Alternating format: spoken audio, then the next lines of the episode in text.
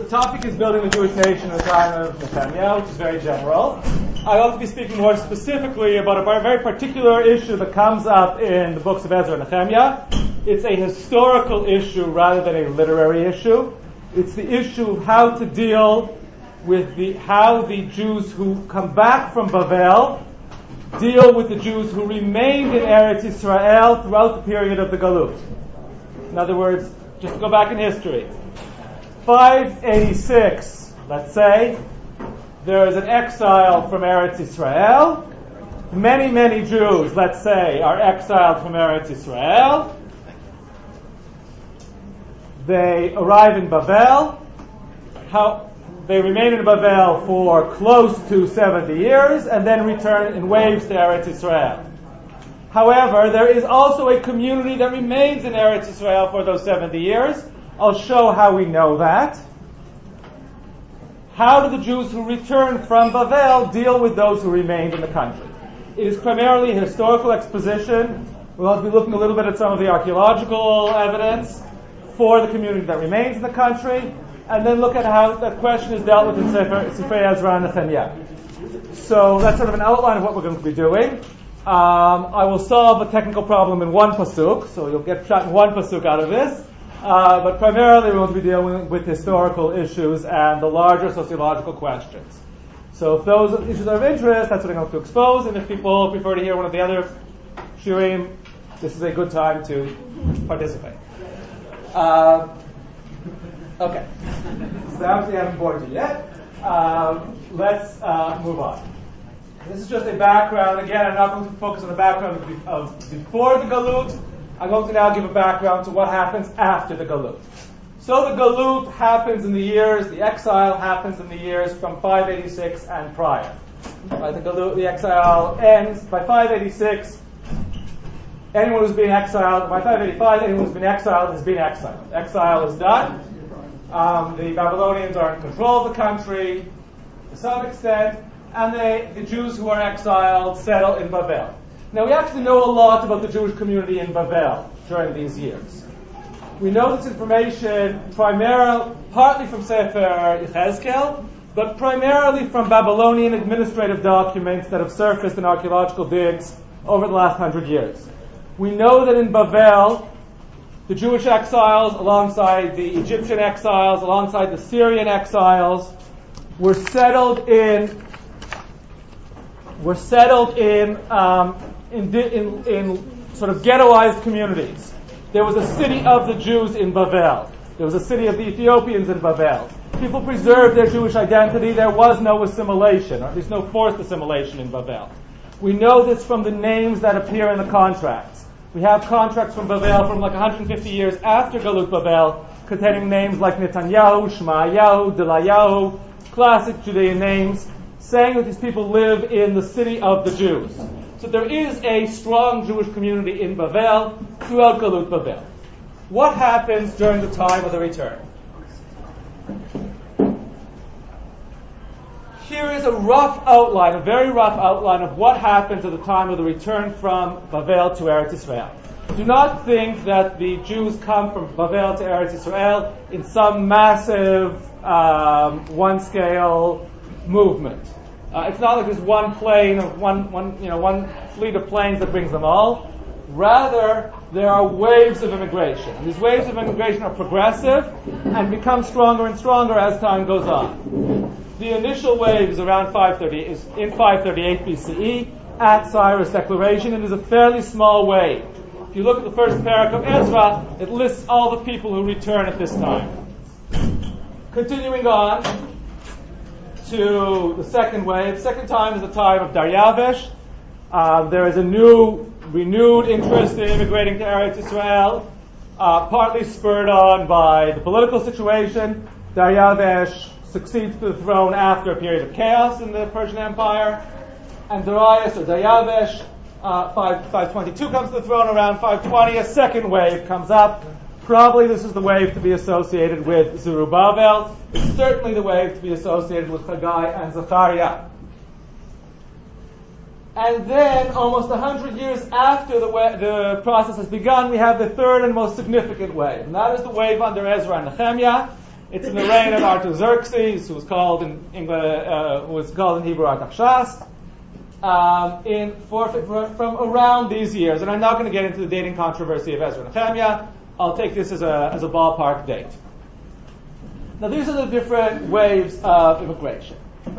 The question that we're dealing with primarily comes up around the period of the second and third waves of immigration. It's not really an issue in the first wave. The first wave, we have a small number of Jews who come to Eretz Israel, try and reestablish the uh, the the mizbeach in Yerushalayim, not the mikdash, only the mizbeach, and start offering sacrifices. That seems to have stopped after some period of time. They run out of money and out of effort, and that's renewed in 520 with a larger wave of immigration. And it's in 520, in the period of the second wave, the question comes up who are the Jews? There was the same question that comes up in the state of Israel in the 1950s in sort of the famous uh, Shalit case, the Brother Daniel case. Who is a Jew? Here is the question is phrased slightly differently. Who is to be included? Who is part of the us that is the Jewish community? And what act defines the Jewish community in the time of the return to Eretz Israel? More than anything else, it is the participation in the building of the Mikdash. Right? So, as we spoke about a moment ago, you look back at the waves of immigration. The first wave succeeds in putting up the foundations of the Mizbeach and offering sacrifices for some amount of time and then dies out. The second wave restarts the project of let's build the Mikdash. And so we're now in 520 with the second wave coming.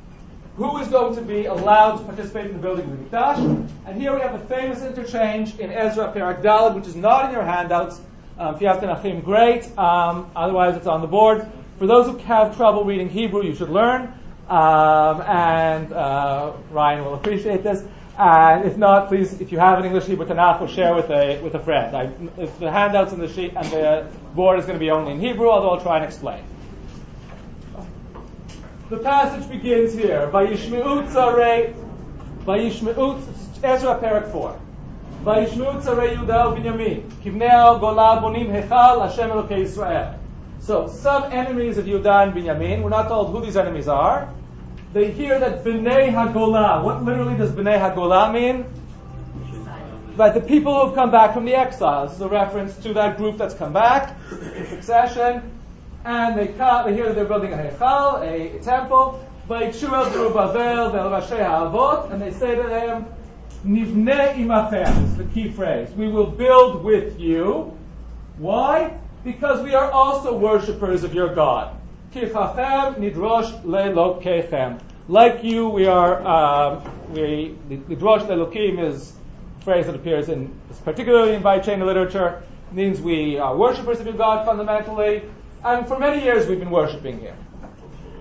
Uh, the answer that they're given is, but uh, they're to, they, according to the text here, they say, We've been in the land since the time of the Assyrians. In other words, this speech is given by people who came to Eretz Israel only at the time of the Assyrian um, conquest, roughly the time of Yeshayahu and Nabi.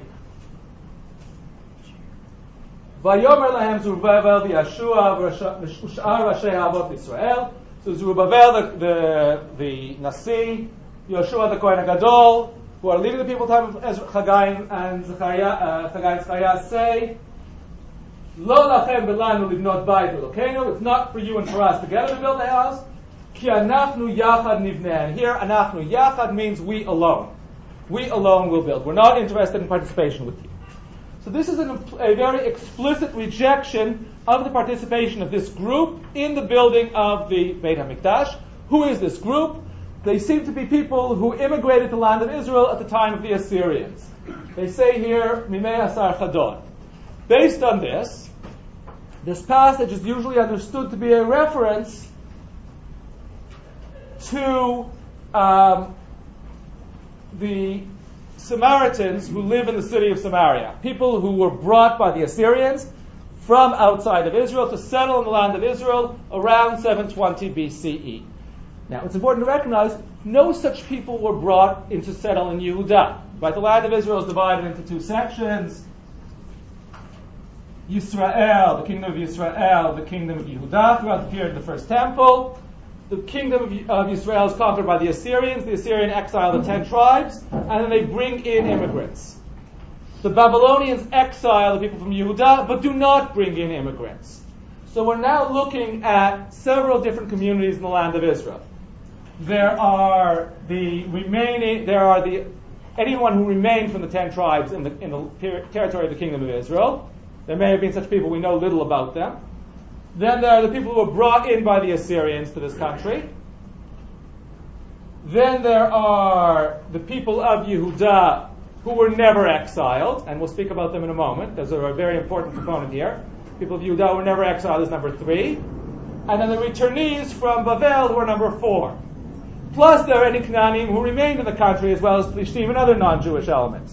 So there are a lot of different groups in the country. Again, in Israel, we have any remnants of the old kingdom of Israel, plus the Samaritans who were brought in by the Assyrians, the speakers here. We have the people of Yehuda who remained in the land. The people of Yehuda who are now returning. And it's the people of Yehuda who are now returning who are rejecting the Samaritans, saying, You're out. Anachnu Yachad, we alone are building. That's great. But how do the people of Yehuda react and relate to those who remained in Yehuda throughout the period of exile. Right? You, you with me on the different groups? Any questions on the different groups? Please ask. I can, I can put them up on the board.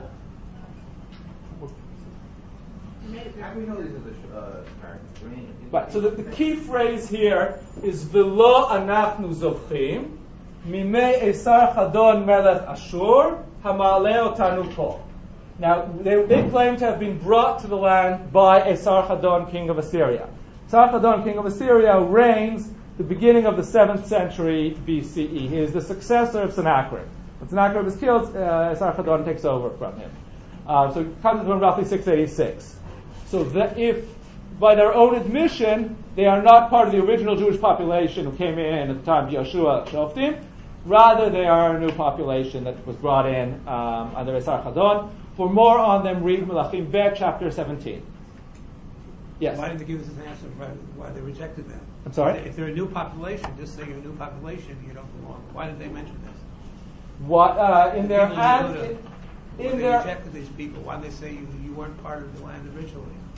But I, I think that that's implied. It, it, it's a good question why why they don't mention that here. They don't say it directly. But they don't say it directly. It's an interesting question because perhaps one of the questions is well, what do we, that's great that we'll reject the Samaritans. But what do we do about all the Jews who stayed in the land of Israel throughout all the years? People in Yehuda who stayed in the land. Are we going to reject them too? That's an important question. And we begin to expose that question, Pasuk Dalet here. Vayhi am haaretz, mirapim yedei am Yehuda, umevahelim otam livnot. So am haaretz, who are am haaretz and who are am Yehuda? We're not told explicitly who Am Haaretz here and who are Am Yehuda. Am Haaretz are the people of the land, people who own land. Am Yehuda are the people of Yehuda. To what group do the, those who remain in Yehuda uh, belong? Are they Am Haaretz or are they Am Yehuda? That's, that remains opaque in this particular passage. We're just pointing out there's a problem in this passage. We don't solve this problem. However, we begin to show some concern with solving this problem in Ezra Perek Vav. Ezra Perek Dalet is the beginning of the second wave.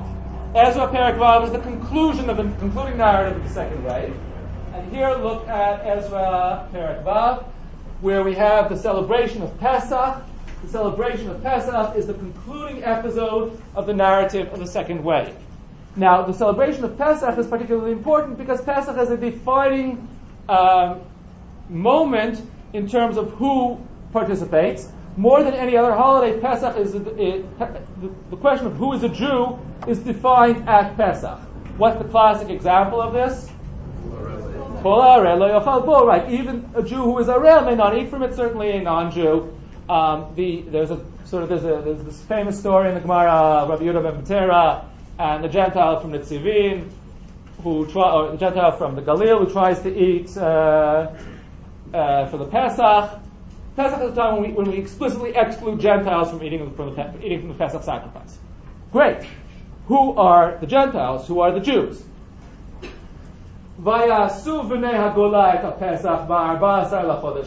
Okay, so who is participating? Those who return. Why? We're told, teori. We're in better shape than the Pesach of Chizkiyahu. They've all, the Kohanim and Levim have all become pure. They offer the Pesach, v'yishchatu pesach lefol b'nei hagolah, ula'achayem ha'kohanim v'lahem. So they offer the Pesach for whom? Again, b'nei hagolah. But then we have an additional pasuk. Pasuk Kaf Aleph adds to Pasuk Kaf and expands the concentric circle. Vayachlu b'nei Yisrael hashavim mehagolah. This is group one. B'nei Yisrael hashavim mehagolah.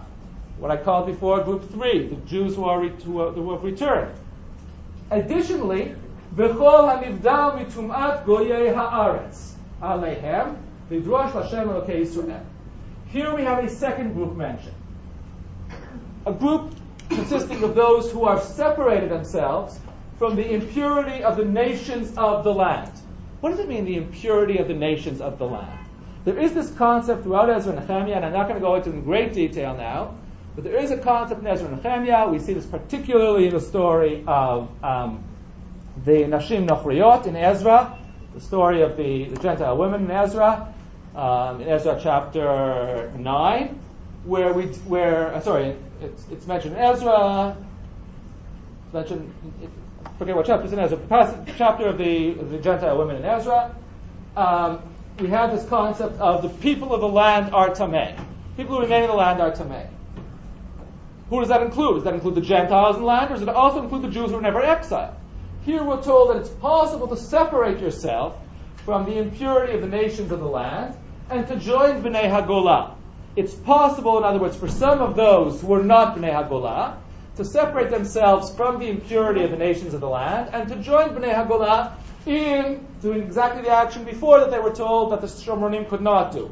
Israel to worship God. So it's possible for those who remained in the land to begin to become um, divine worshippers on par with Bnei Hagolah, as long as they separate themselves from the impurity of the nations of the land. This to me implies the beginning of the acceptance of some of those who remain in the land on level with Bnei Hagolah. We are now expanding the community beyond Bnei Hagolah. I think that's explicit in Pasuk Kafal. Does anyone want to argue? Yes, please. Yeah, um, I mean, it seems to be distinction between doing the Pesach and, and eating the Pesach. But doing or slaughtering the Pesach was limited to the Bnei Hagolah, but then to the eating, they included others. Right, that seems to be pshat here. Um, we know that Pesach shtitak bazar. You don't have to be a kohen to eat to, to chef Pesach, uh, but you do have to be a Jew to eat Pesach. Right, so any Jew can any Jew can slaughter and any Jew can eat. Somehow there seems to be a restriction here in the pasuk that only that they're going to allow only those who have this pure yichus of re- returning from Babel to shecht, but they'll allow everyone to eat. That does not seem to have a clear basis in halacha, but it seems to be some sort of. And also the language of in the first in Pasachat kihitaru akwan alvim. There's purifying and there's separating from tumo. Some kind of Right, right, right, right, right. This, that, that's what I think it is a halachic distinction.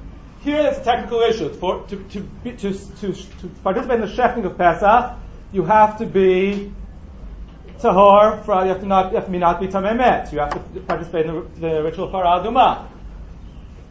On the other hand, these people are, we're not told that they participate in some sort of ritual. We're just told that they separate themselves from the nation of the land. That seems to be more of a sociological distinction than a technical halachic distinction of becoming tahor. We're, not, we're not told here that they're porish, that they do an act of tahara. We're just told they separate themselves from tuma. The assumption that they didn't go into the Golah, that they didn't have the Torah education and the leadership, and, the, was the community or individuals, uh, Well- but they couldn't really get into Yiddishkeit as the uh, people. Uh, uh, so that's a very, very important question. I'm going to deal with it momentarily. I'm going to get, deal with that question in, in a couple of minutes. It's a, very, it's a very important question. Yes. What did the people who had remained in the land from conception be considered the ones that really belong there instead of the Right, so, but that is not the perception of Sefer Ezra. That's the key point. The perce- Sefer Ezra is written from the perception, from the, from the point of view of the Jews who return, who say, "We are the Jews," and become the leadership of the community. And it's important to recognize why this is so. And now I'm going to begin to answer this question also. When Galut Bavel happens, it's important to recognize Galut Bavel happens in stages. Galut Bavel really, I said before 586, that I gave the date of 586 for Galut Bavel, but that's not really the date when the majority of Jews are exiled. When does Galut Bavel begin? 597. At least at 597, um, if not earlier, and begins with the exile of the Charash V'Amasker, the elite of the society, and then the exile of the next stratum of the elite, so that only the poorest of the land remain. Sefer Melachim is very explicit. Not all Jews are exiled. The poorest of the land remain. There are, according to, according to Sefer Melachim, there are Jews who remain in Eretz Israel. Now, they are who? What societal group are they? They are the poorest of the, of the people, the people who do not have the luxury to engage in education, the people who do not have have, have luxury to participate in um, in learning, and more clearly we can define them geographically, because uh, I think I need to expand this map a little bit. Uh, just one second, bear with me while I try and get a little larger. That's about as big as I can get. Is that Why don't you just Yeah, click but on full the screen? slideshow? Fire what do I do? Five F five. Yeah. Yes. Yes. Click on the- Up, up, just up, just up, up, up, up, up. Go up one line, up to, just a little to the left. That's it. All right, thank you. Sorry, I, I really am a technological idiot. Uh, thank you for your patience. Okay. Um, can, can, is this visible? Okay, so yeah, if you, if you don't mind. Oh, the screen was better, yeah. No. Worse? To get back to the point. All right. The key. The truth is, you don't need them. You don't need such detail on the map for, to get the point. The key point here is who is exiled. We know this geographically. We know that Yerushalayim itself, the city of Jerusalem, is entirely exiled. The city of Jerusalem really is desolate, razed, destroyed. There is no one le- there. There's no one left there. Now, when I say destroyed, I mean emptied. I don't mean that all the buildings are destroyed. On the contrary, many of the buildings remain, but there the wall, some of the walls remain, but there is no settlement in Jerusalem after Galut Babel. Those are one of the that's one of the areas where which the Babylonians really do succeed in completely emptying. Now, as we go around the rest of the country, and this is Yehuda as it exists at the time of Ezra and Nehemiah, we can get a clear sense which areas had continued settlement from the time of Galut Babel and which areas did not. How do we get this picture? We get this picture based on archaeology because there are particular, uh, the period of Galut Babel is called the Babylonian period. And the question, the way you figure this out is you go around and you look at archaeological sites. You do either digs or intensive surveys. Digs is where you actually go down and, and break and, and do the whole, the whole the whole tel. A survey is where you do a section of a tel in a, an intensive survey. We do a section of a tel in a dig, and you try and get a sense of in what periods was this site settled.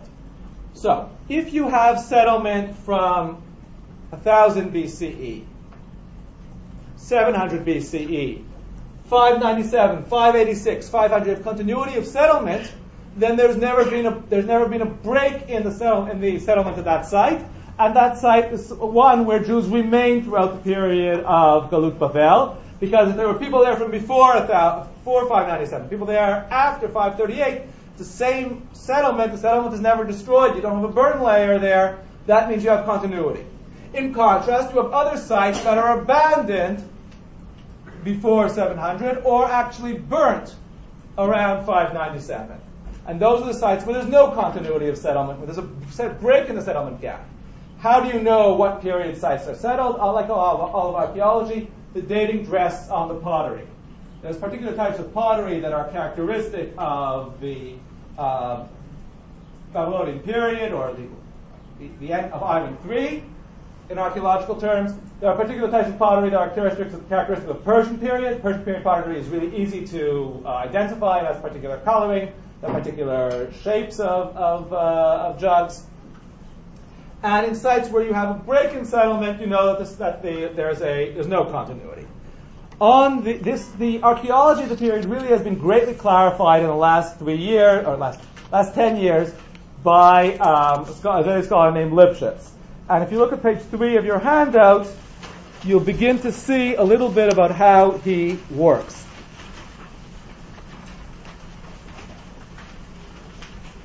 And the way he works is based on a technique called um, settled dunams.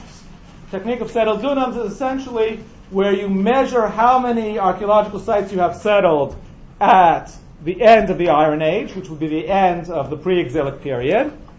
And then he measures the sites me- uh, that are settled in the Persian period.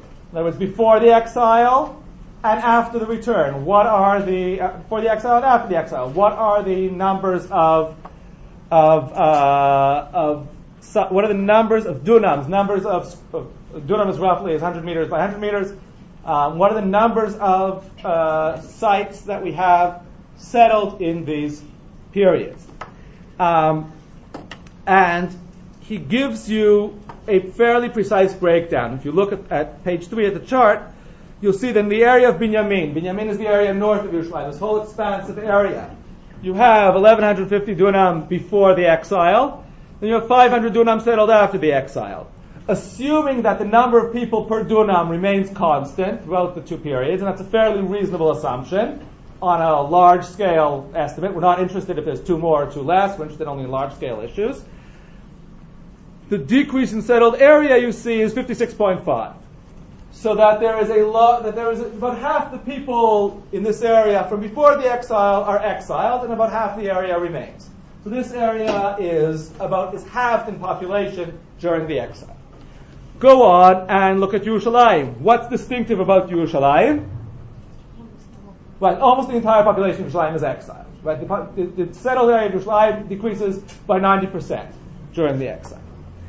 Um, similarly, if you continue on, if you look at the southern Judean hills, the southern Judean hills are the area from um, from Hebron and south. This area south from Hebron and south, you have certainly a, a, large decline in that area because of the um, exile, because that area is very difficult to defend. And um, there are certain other areas, the Beersheba area, the eastern strip, by which, which means the desert areas, all the various desert areas, the periphery of Yehuda, here, the Jordan Valley, the southern Judean hills, the area around Beersheba and Arad, plus Jerusalem, all the desert areas plus Jerusalem, all of them decline massively in population. What area does not decline in population? Please look at page three. Is there a problem?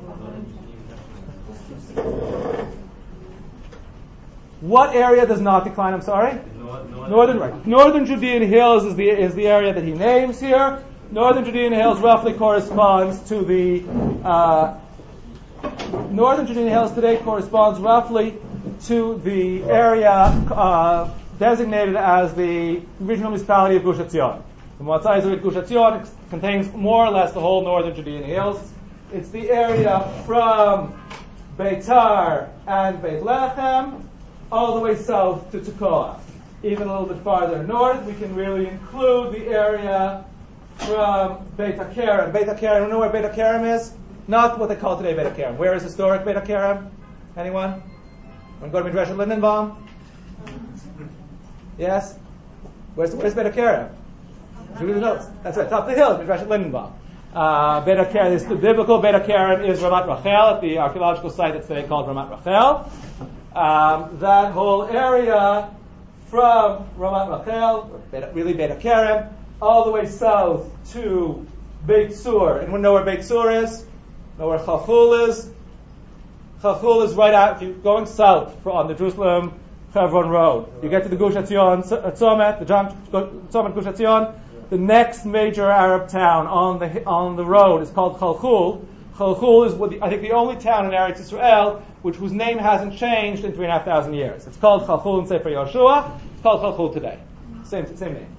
Um, and the twin town of Chalchul is Beit Sur. It's right near near it's well, close to Karmik Sur. So this whole area seems to have had no decrease in population at the time of uh, Galut Bavel. Now, this is going to be extremely significant in understanding the dynamics of the integration of these people with the rest of Yehuda. Look for a moment at the charts on page four, and you'll see this graphically illustrated.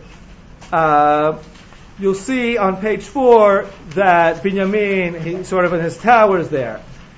You'll see he has a tower, a black tower, which is the population for before the Galut. The gray tower is the population after the Galut. The black tower for Binyamin, the gray tower for Binyamin is half the height of the previous black tower.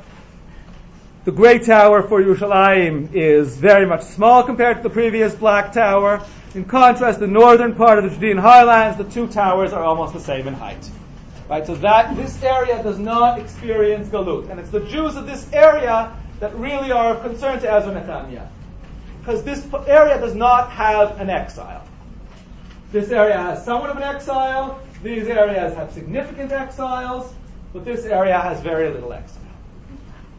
So what, how does, how do Ezra and Nehemiah deal with these people? That is the question I want to expose in the next 10, 15 minutes. I'm going to continue now by looking at um, Nehemiah Perek. I'm going to briefly look at Nehemiah Perek and then I'm going to focus in on Nehemiah Perek Gimel. Nehemiah Perek Hay is an overall discussion of Nehemiah dealing with a sociological problem, sociological and economic problem among the people. Problem is that of the credit crunch. If you look at the beginning of uh, Nehemiah Perek Hay, the first page of your handout, there is there is screaming among the Jewish people against their brothers. Who is screaming against whom? פסוק ב' יש אשר אומרים בת בנינו ובנותינו אנחנו רבים נכחד דגן ונאכלה ונחיה We are our children are many we have not enough food for them Pasuk Gimel reflects the view of Jews who are even more dire economic straits. יש אומרים שדותינו וכרמנו ובתינו אנחנו אורבים We will give over our land in um, in uh, as a bond give us food that we may eat and Pasuk Dalet reflects people who say we have given over our, we have borrowed money in order to pay the king's taxes. You don't have to get the lights. Uh, we have borrowed money to pay the king's taxes. We have no money now to, to live on. And who are those who are the, who are supposed to, who are those who are lending the money? It's not the Babylonian officials. It's the Jews who have returned who seem to be loaning the money to the Jews who remain. Why do I say that? The very, at the very least, it's clear here that there are rich Jews and poor Jews, and the rich Jews are lending to the poor Jews, and the poor Jews are feeling oppressed. Look at Pasuk um, Zayin, what's Nehemiah's response? וימלך ליבי עלי בעריבה את החורים ואת הסגנים ואומרה להם מסע איש באחיו אתם נושים ואתן עליהם קהילה גדולה. He complains to the Chorim and the Skanim. Now who are the Chorim and the Skanim? Chorim and Skanim are the officials appointed by the Persians but they are seem to be here members of the Jewish population. The Chorim and Skanim are Jews. Elsewhere also it has in Nehemiah. Chorim and Skanim clearly refer to Jews. They are Jewish officials appointed by the Persian government. Why is he arguing with, the, with, this, with these Jewish officials? They seem to have money, and I think it makes sense to understand that these that these Persian, that these Jewish officials appointed by the Persians are among the people who returned from the exile. They're not the people who remained, but the people who returned. You could argue with me on that. I don't have a clear proof for that. It just makes sense that who would the Persians appoint? They would appoint people who would come from Persia, were part of a Persian imperial process, rather than people who remained in the land throughout the centuries. I think that fits with what's going on in Sefer Ezra and Nehemiah. But in any case, you have to agree with me that there are rich Jews and poor Jews, and Nehemiah here is trying to create some level of vertical integration trying to integrate the rich Jews with the poor Jews and telling the rich Jews, you can't do this. You have to be fair to the poor Jews.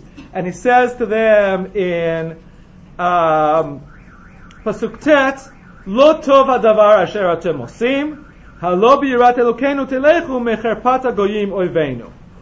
And he demands from them in Pasuk Yud Aleph, return all that, they, that you have taken from these poor Jews, let them live, give them back their money.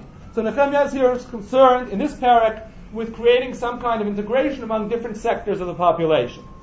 And I want to use this as a model for understanding Perek Gimel, given what we saw on the snap. Are there questions at this point? I realized that I, I what I did is I talked about the geography, then I skipped to an economic split, and I showed how Nehemiah integrates an economic split. I'm going to use that data in examining Perek Gimel, but this was a good time for questions. Yes. Do we ever feel who owned the land? Like did the exiles come and, you know, claim property and throw out? So a lot of a lot of? Nehemiah deals with that issue. Um, the exiles, the yellow yellow marks on this map are the cities which are mentioned in chapter 11 of Nehemiah, which are cities to which the exiles return. The exiles seem to have the idea that if there is empty land that was from which Jews were exiled in the time of Beit Rishon, they can return to that land. But you'll notice that the exiles don't return. There's no yellow dots over here, because the area is settled. Right, so the exiles seem to return to, to, to the land. Um, one, one, one second. And the Am Haaretz are the people who remained on the land. They seem to be the people who are living here and in some other places in the country. And it's probably those people who are the impoverished ones. Yes? Do I remember correctly from the beginning of the Ezra when they said, everybody, let's go back? And then they said, whoever's not going back, at least you give us money to go back. Yes. So they would have money from that too, the people who coming back. People coming back also would have money from the sort of the, the UJA of Babylonia. One, one, so one of the lessons is that UJA has to sort of spread its money a little bit more fair. Anyway, uh, like the UJA shouldn't give its money to the AACI. Um, I, I don't think it does. I'm a member of the AACI. I have nothing against the AACI. Um, to get back to the to the point here, right? So the, there there clearly is a split between those who are returning and those who remain. And now I'm going to speak a little bit about how the wall building in Perek Gimel of Nehemiah is used to um, integrate the different groups. So now let's look at Perek Gimel of Nehemiah, which is on page two of your handout.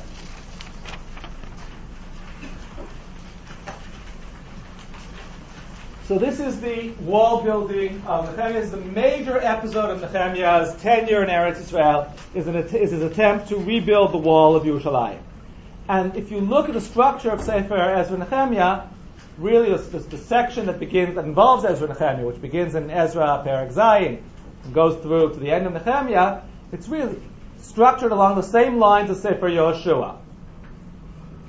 It begins with a discussion of the immigration to Eretz Israel. Then there's this, just like Yoshua begins with that. Then there's the great sin of the Nashim Nochriot, which parallels the sin of Achan. Put up the parallels of Yoshua and Ezra. Yoshua and Ezra, Vav to end of Nehemiah Sof. We have here first the immigration in both places. Then we have the the sin, which here is the sin of Achan, if you remember from Yoshua Chet. Here it's the sin of the Nashim Nochriot. They're described in very similar language, and I'm not going to get into that now.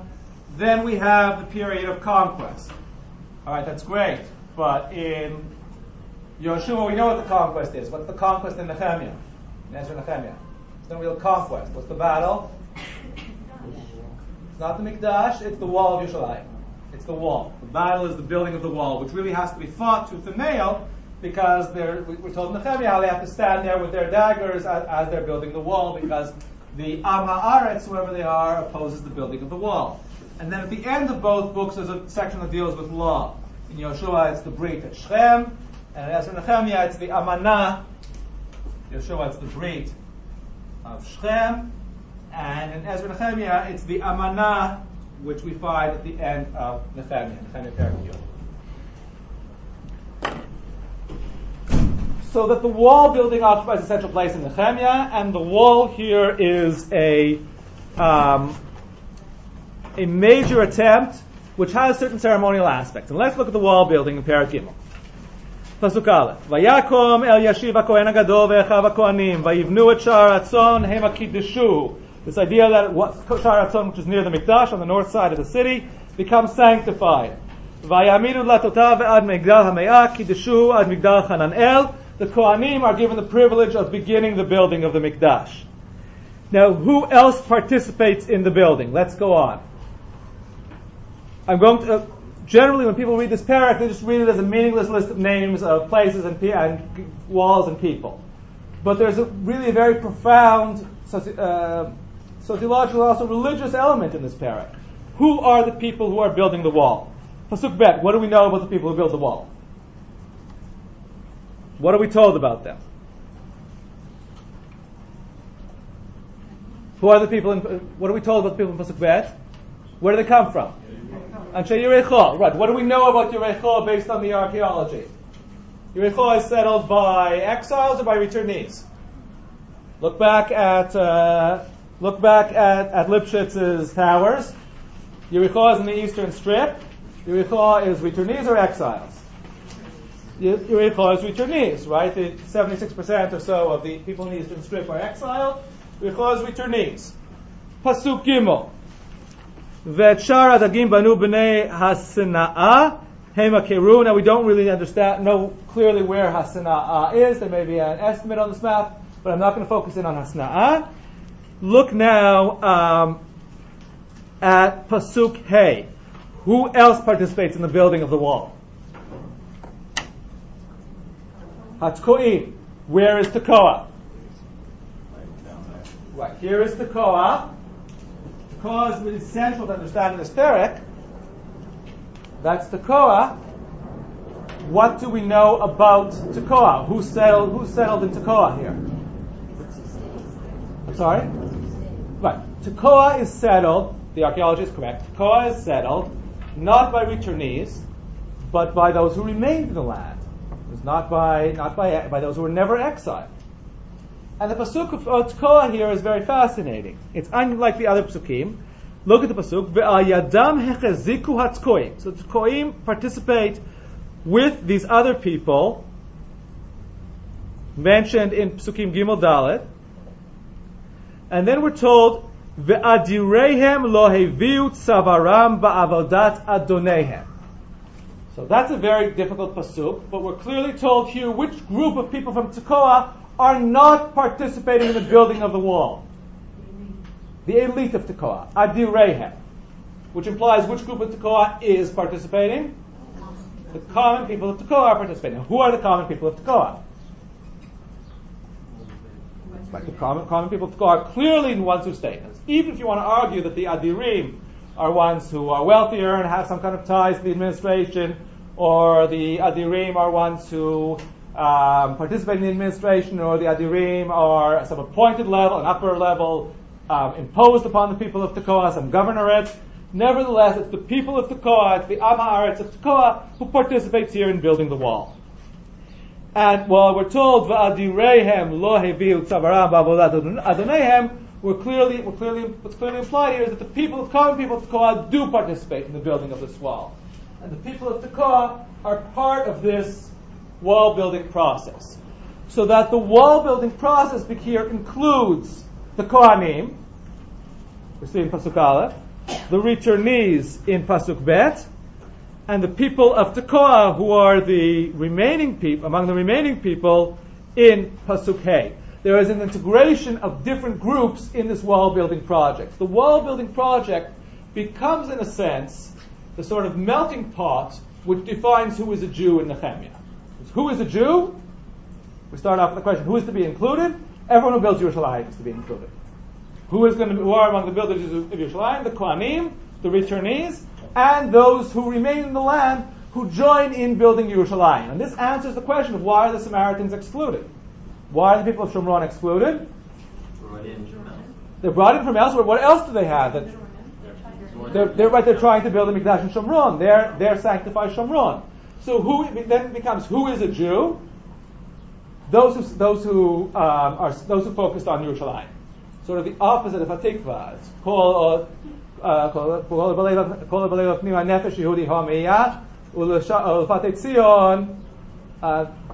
all the Jews turn to Tzion. So here's the opposite. All those who turn to Tzion are Jews.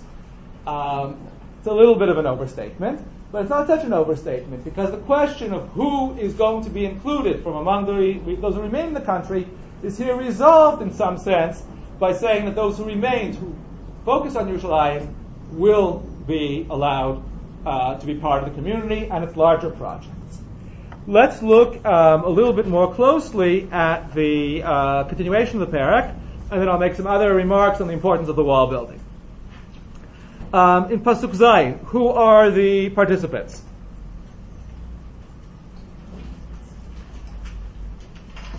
Pasuk Zayin? Sorry?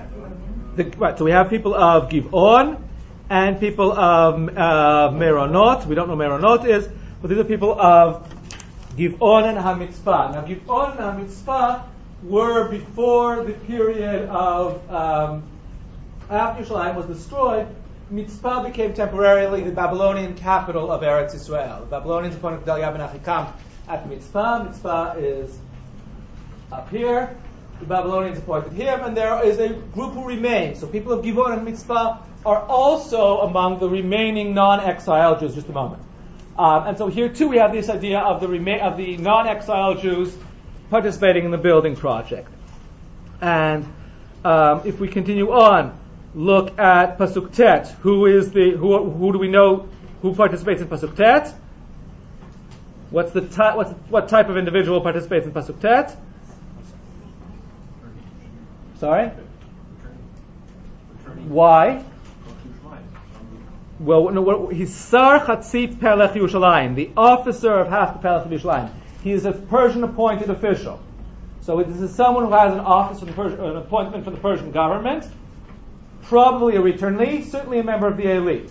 So we see here different sociological strata, different um, demographic groups, different economic groups, all participating together in the building of Yerushalayim. Yerushalayim becoming Ir Yachdav, a city which unites Jews the sense that everyone has a stake in it. Um, the concluding prakim of uh, Nehemiah, and I'm going to just summarize here. The concluding perek of Nehemiah, which I, you don't have in your handouts, um, speaks about how at the very end of the Sefer there is this um, ceremonial procession around the walls of Yerushalayim, sanctifying the city. Now, this has no. This is very difficult to understand halachically because it's not doesn't correspond to the halachic expansion of the city that we see described in the Mishnah. But nevertheless, they participate in this. The, the building of Yerushalayim is, is given a certain level of ceremonial and religious import in Nehemiah beyond any technical halachic status. Because Yerushalayim has such great importance um, for the larger conception of who is part of the Jewish people. It's hard to overestimate the importance of, of Yerushalayim and Nehemiah. We see here in this perek how Nehemiah uses Yerushalayim in a sense in uniting the different groups, the remains, those who, who were exiled, those who are the Am Haaretz, plus those who are um, have government appointments. Altogether, the building of Yerushalayim. That's the presentation. I'll take a few minutes of questions. Uh, I think the I'm not going to go into the meaning of this for today. I think sort of obvious. Yes. You said that connected to the name Morana mentioned in the second Mishnah? The people of the cliffs. The name the. Right, right. It, it, it's very difficult to understand who the Meronotzi is here. It's possible that it refers to people from Meron in the Galil, but then the question is, what are they doing in the Mitzpah? The idea, the only possible understanding is that they're people from Meron who came down to Yehuda at the time of Shom, the Churban of the Northern Kingdom, and they remained in Givon throughout the. And also possibly Yericho is connected to Yerushalayim, it's the gateway to Eretz Israel. The whole idea that was heard in the temple was heard in Yericho, that's why they joined. It's certainly possible, but I think it's more on the level of drush. It, it makes sense that, that, that that's why Yericho begins the perek, but I'm in terms of uh, it's possible, but I want to deal more with the sort of the sociological demographic issues. Other questions? Yes. Why do you why do you think that the joining in the building of the wall was a, a matter of great significance, like compared to? Because throughout Sefer, Yeah. you have to you have to look at Sefer Nehemiah because the, the, the wall building occupies the place that the, that the kibush does in Yoshua. Because the Sefer ends with the ceremonial procession of, wall, of the, on the wall, and because the building of Yerushalayim is the central effort of Nehemiah as an individual. And so the wall building is the central issue in Sefer Nehemiah. It's a central project. So and, and compare that to let's say look the, the passage just read about Ezra about the bringing the Pesach, the simple, included, simple, excluded. Right, right, In other where- words, be the lowest common denominator as well of a national building project rather than the defining moment of who is going to be incorporating the Jewish community. That's possible, but that's not what emerges from Sefer Nehemiah. That was in the third wave. There is no longer a, a uh, that same level of uh, exclusion that we see in the first and second waves. There's not that sense of we are excluding the people who remain in the land. Uh, the Pesach is not as significant an issue in the third wave. There is a question of excluding those who are married Nashim Nachriyot. Uh, but even that is not successful. If you look carefully at, Ezra, at Sefer Ezra, there's no successful exclusion of Nashim Nachriyot. All that emerges is that there's a commitment at the end of Nehemiah, we won't marry Nashim Nachriyot anymore. But they don't succeed in excluding the people who, who marry Nashim Nachriyot. There is, a, on the contrary, um, a certain acceptance that Nashim Nachriyot are part of the community. Uh, that seems to emerge, but what clearly emerges is that the central communal project is not just the building of the Mikdash, but the building of the city of Yerushalayim as a whole. And that's why I think that the defining issue in Nehemiah is the building of Yerushalayim, and that's why there's a intentional effort here to include different groups in that in that effort. And again, it's not a random assortment. It begins with the Kohanim, and if you look through the, the list, it actually traces the uh, city of Yerushalayim from north to south. This, this, this list. Okay, I'll take questions from the back, uh, and then I'll come to the front. Yes. Nezir 4 um, mentioned the Torah process, and included Kohanim and Levim. Right. Why are Levim included in that, and what do we know about the process? Okay, we don't know anything about the technical process of Tara in, um, in that, that, that they uh, underwent. We assume it corresponds roughly to the idea of parah adumah. The um, what we do know further is that the Levi'im are in throughout the Bayit Sheni given a great deal of importance as the singers in the Mikdash, especially in Divrei Yami. The singing in the Mikdash occupies a very central place. And so the Levim are presumably part of the participants in that in that office. Do they have to undergo tahara for that? Only in terms of Bias Mikdash, right? Because they could, because in order to stand in the Mikdash, they have to undergo tahara. So it would seem that they were also part of the process of Torah. That's all you there talking about Levim. Look back at the Pesukah, I'm not sure that they're reading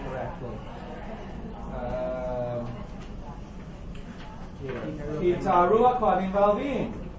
The kohanim made. Uh, I think he ta- I think he ta- he, they made themselves tahor. It's simply foul. With other questions people didn't ask yet.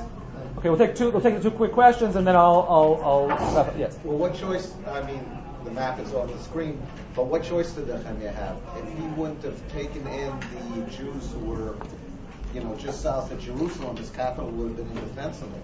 As opposed to letting, as opposed to telling the people in the Shomron, we don't want to have anything to do with you. Yeah. And they were outside the borders, you know, on the, on the upper limits of the borders. He could possibly defend the city without, uh, It's possible, but there's, I think we all know the attitude that Jewish people have sometimes. I don't care if I succeed, I don't care if I fail, you're not built, you're not part of my shul. What's curious and important, I mean, even when they're building the wall, they have to have weapons in their hands. Right, that is true. That is true. The question we, When they exclude people, they they might attack them. that is true, but I think there's also a, a element here, not a B'Evid element.